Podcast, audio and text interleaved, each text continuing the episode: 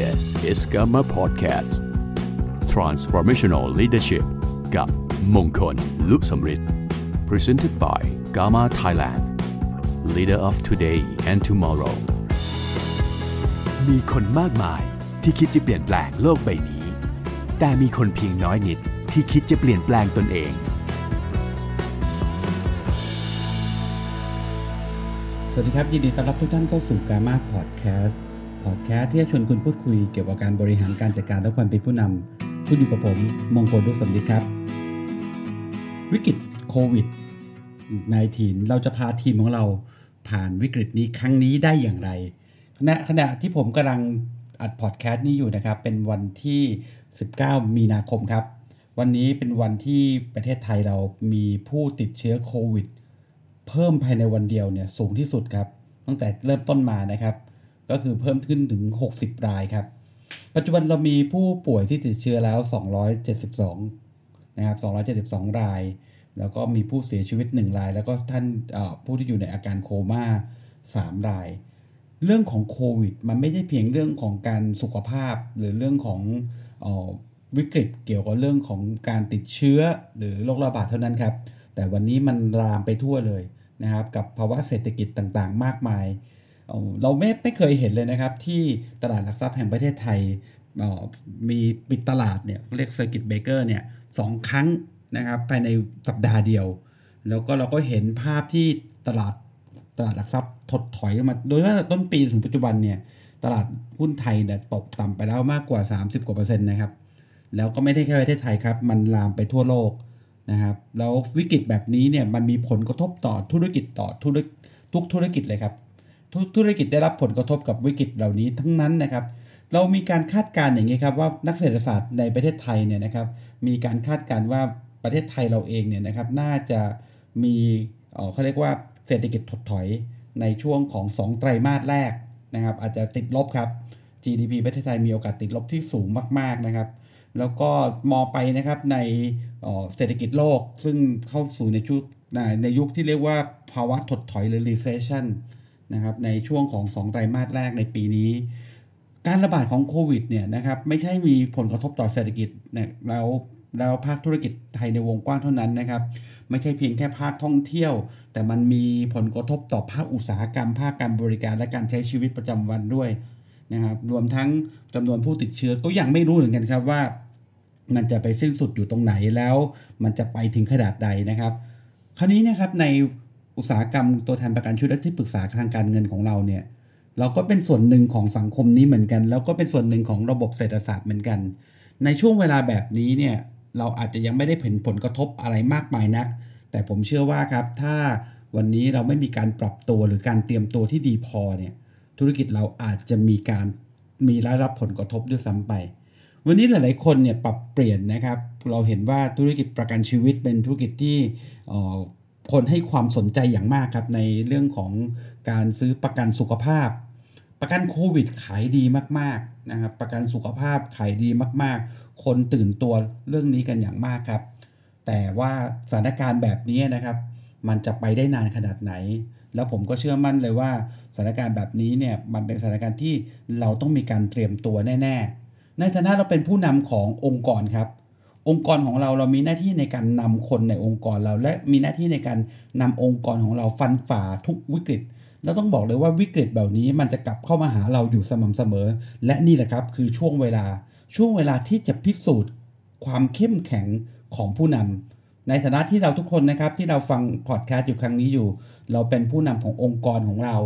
เราจะพาองค์กรของเราฟันฝ่าวิกฤตครั้งนี้ไปได้อย่างไร วันนี้พอดแคสต์นะครับเราจะคุยกันถึงเรื่องนี้ครับในฐานะของเราเป็นผู้นำองค์กรเราจะพันทำให้องค์กรเราฟันฝ่าธุรกิจ หรือฟันฝ่ารูปแบบนะครับเรื่อวิกฤตที่เกิดขึ้น ไปได้อย่างไรให้อย่างสวยงาม แล้วมีการบาดเจ็บน้อยที่สุดครับ ต้องบอกงี้ครับในส่วนตัวผมเองเนี่ยเราผ่านวิกฤตเรื่องของเศรษฐกิจมาแล้ว หลายครั้งหลายคราวตั้งแต่ปี 2540 วิกฤตต้มยำกุ้งที่ผลกระทบอย่างวงกว้างในเศรษฐกิจประเทศไทย หรือแม้แต่ปี 2008 เอง นะครับ The Hamburger Crisis ก็มีผลกระทบอย่างรุนแรงเช่นเดียวกัน แต่นะครับต้องบอกว่าคนเก่าๆเนี่ยเราเคยผ่านวิกฤตแบบนั้นมาแล้ว แต่วิกฤตแบบเนี้ยเรายังไม่รู้เลยครับว่าเราจะผ่านมันในจุดไหนอย่างไร แต่แน่นอนที่สุดครับ ยังมีความเชื่อมั่นตลอดเวลาครับ แล้วมันจะผ่านไปแน่นอนครับแล้วมันจะผ่านไปทำอย่างไรครับที่ทำให้ทีมของเราบริษัทของเราหรือองค์กรของเรา สามารถฟันฝ่าไปได้ วันนี้ผมนำบทความอันนึงครับจากคุณบรรยงพงพาณิชย์ที่ให้การบรรยายนะครับ เมื่อหลายปีก่อนครับ เป็นทฤษฎีแก้วิกฤต 6 ข้อนะครับ ท่านคุณบรรยงเนี่ยเป็นปัจจุบันเป็นประธานบลจบลพัทระนะครับ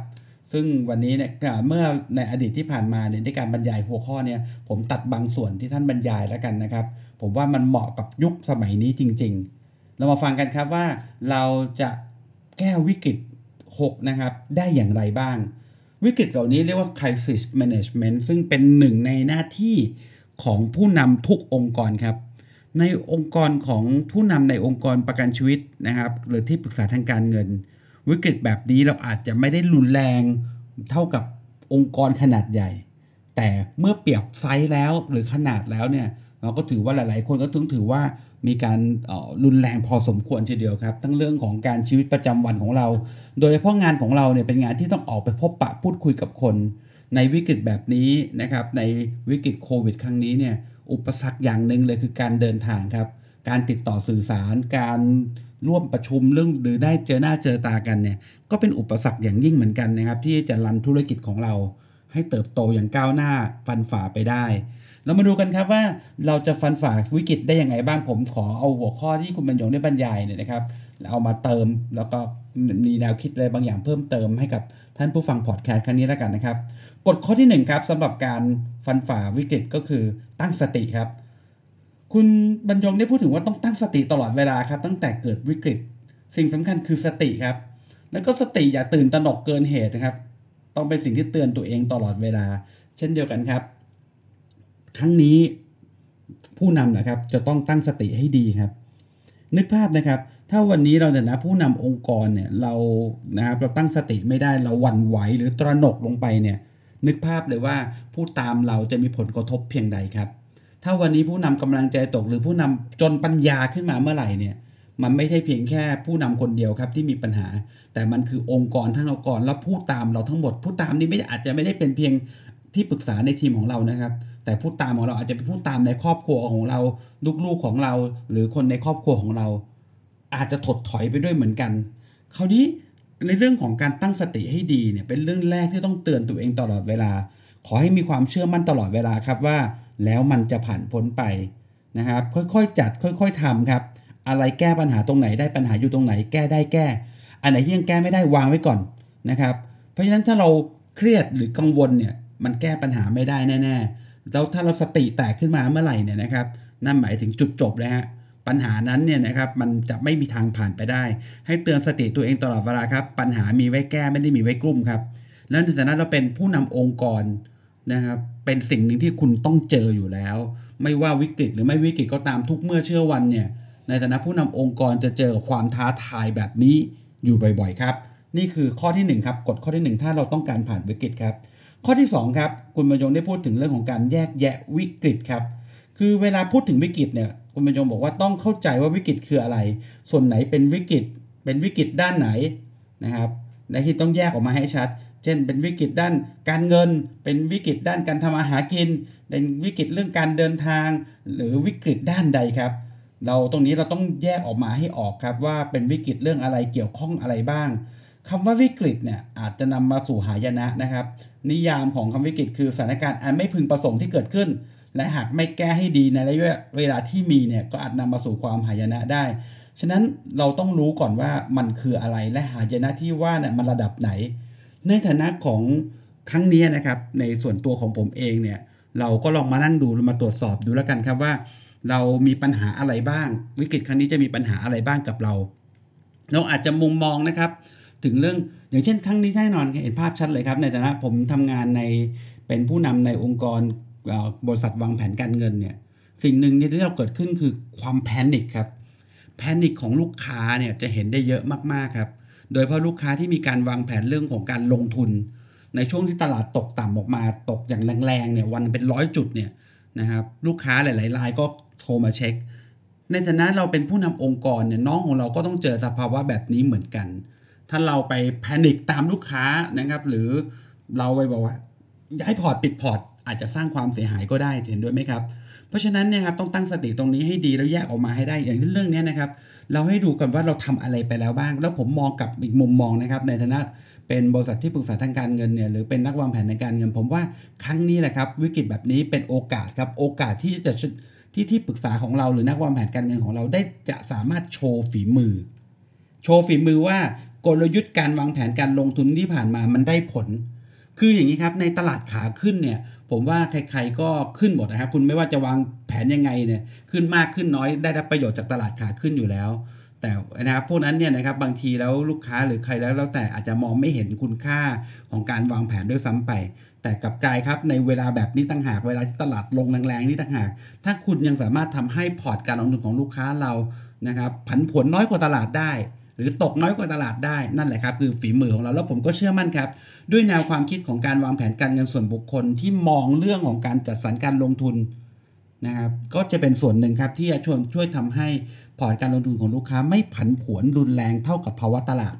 นี่คือตัวอย่างนะครับนี่คือตัวอย่างเดียวนะครับ วิกฤตเรื่องเดียว อาจจะเป็นเรื่องตอนนี้ครับวิกฤตเรื่องของมีลูกค้าหลายๆรายอาจจะโทรมาว่าเออประกันที่มีอยู่คุ้มครองโควิดไหมคุ้มครองโรคโควิดไหมอันนี้คือสิ่งที่เราต้องเชื่อมั่น นะครับแล้วก็เป็นสิ่งหนึ่งที่ต้องให้ความเชื่อมั่น ไม่ได้แค่เชื่อมั่นกับลูกค้าครับในฐานะผู้นำองค์กรเราต้องให้เชื่อมั่น ให้ความเชื่อมั่นกับน้องๆในทีมของเราด้วยว่า ประกันที่เราวางแผนให้กับลูกค้าจะคุ้มครองอย่างแน่ ๆ แล้วก็มีความคุ้มครองหลาย ๆ บริษัทมีความคุ้มครองเพิ่มให้ด้วยนะครับ หรือนะครับเราจะสามารถทำอะไรบางอย่างไหม ที่ทำให้ความคุ้มครองลูกค้านั่นหนามากขึ้น เช่น อาจจะแอดอัพนะครับประกันโควิดเข้าไป นะครับเพิ่มเติมไปเพื่อความคุ้มครองที่เพิ่มขึ้นให้กับลูกค้าของเรา แต่อย่างน้อยที่สุดครับ เราต้องให้ความเชื่อมั่นกับคนของเรา วิกฤตอะไรครับ อาจจะเป็นวิกฤตเรื่องของนะครับในอนาคตต่อไปนะครับ น้องๆเราอาจจะออกไปทำงานลำบากขึ้น การพบปะพูดคุยกับคนนะครับ เรื่องของการออกเข้าไปพบลูกค้าลูกค้าหลายๆ work at home เนี่ยนะครับ work from home อย่างเงี้ยเราก็จะพบลูกค้าอย่างไรล่ะ อันนี้ในฐานะผู้นำองค์กรต้องกลับมาคิดครับ ว่าคุณจะแก้ไขปัญหาเหล่านี้ได้อย่างไร ถ้าเราไม่สามารถแยกวิกฤตออกมาได้เนี่ย เราก็จะจัดการปัญหาไม่ได้ ผมอยากแนะนำนะครับ ในฐานะผู้นำองค์กรครับ อยากให้เราลองมาเขียนครับ เขียนครับว่าปัญหาที่อาจจะเกิดขึ้นในเวลานี้มีอะไรบ้าง เช่น ความไม่สะดวกในการเดินทางนะครับ ผมก็อาจจะหลาย ๆ องค์กรอย่างตัวผมเองเนี่ย ผมเล่าให้ฟังครับ เมื่อวันสองวันนี้ผมก็เริ่มต้นแล้วครับ ที่จะปรับเปลี่ยนวิธีการประชุมใหม่ครับ ซึ่งปกติแล้วในบริษัท WDC Group ที่ผมดูแลอยู่นั้นเนี่ยจะมีการประชุมทุกวันจันทร์กับวันพฤหัส อย่างเช่นวันนี้เป็นวันพฤหัสที่อัดบันทึกเสียงอยู่เนี่ยเช้าวันนี้ผมก็ประชุมผ่านโปรแกรมครับ โปรแกรม Zoom ครับ ซึ่งเราจ่ายเงินนะครับที่จะซื้ออ ซื้อการบริการพิเศษ ซึ่งสามารถประชุมพร้อมกันได้ร้อยคนนะเมื่อเช้านี้มีน้องๆที่ร่วมประชุมกันผ่านโปรแกรม Zoom เนี่ยนะครับจากทุกๆสถานที่เนี่ยรวมกันประมาณ 40กว่าคนครับที่นั่งที่นั่งคุยกัน ซึ่งต้องถือว่ายอดเยี่ยมมากๆนะครับ เราสามารถโชว์สไลด์ได้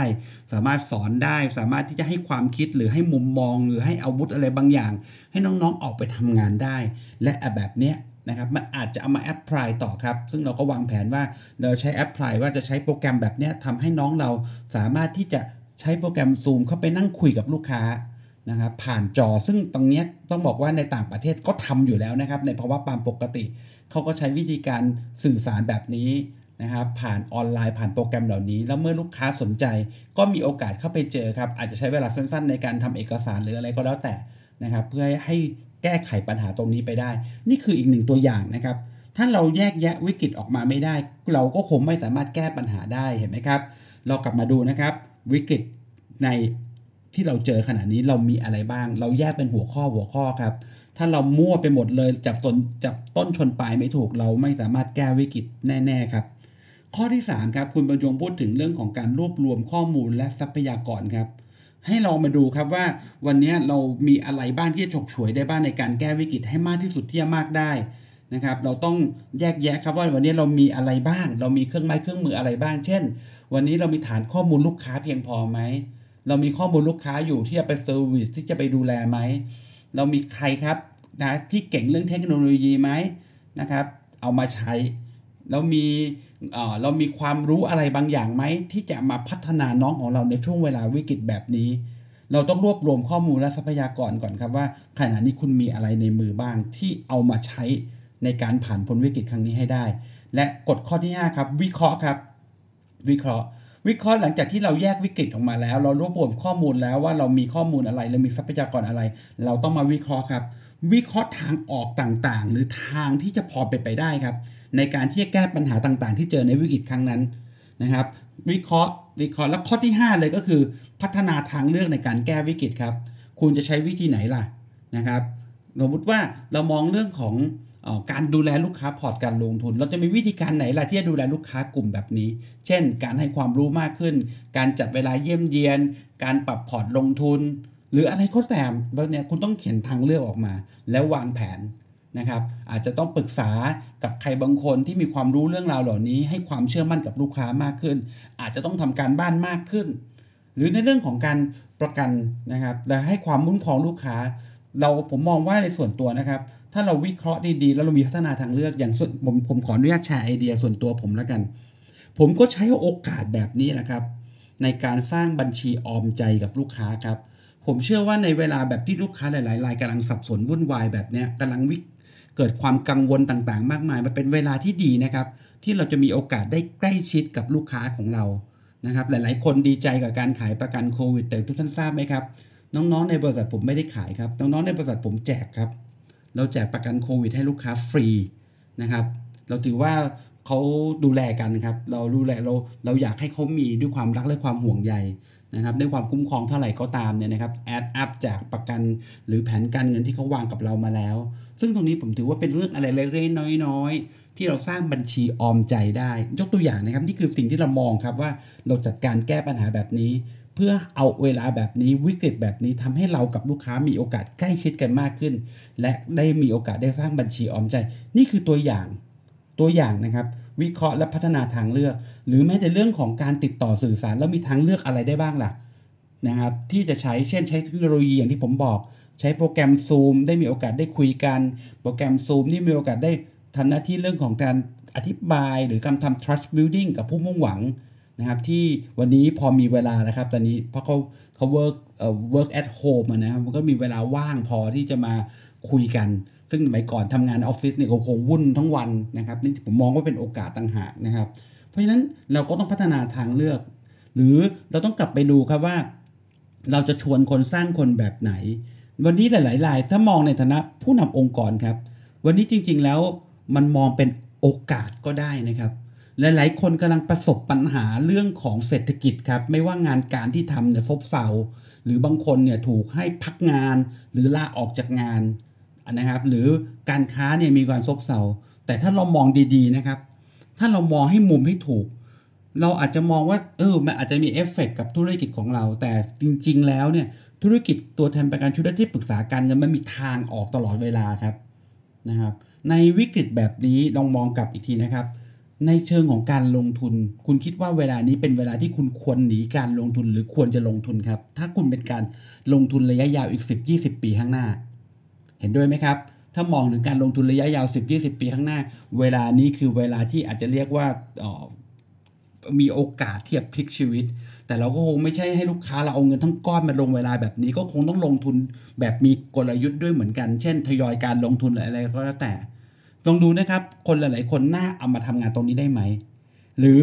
มองเรื่องของการวางแผนเรื่องคุ้มครองสุขภาพเนี่ย ซึ่งวันนี้คนเข้าใจแล้วว่าจำเป็นมาก ๆ มีใครบางคนไหมครับ จะมาทำงานแบบนี้แทนเรา มีใครบางคนไหมครับ ที่จะออกไปคุยหรือสื่อสารกับผู้คนถึงเรื่องของการวางแผน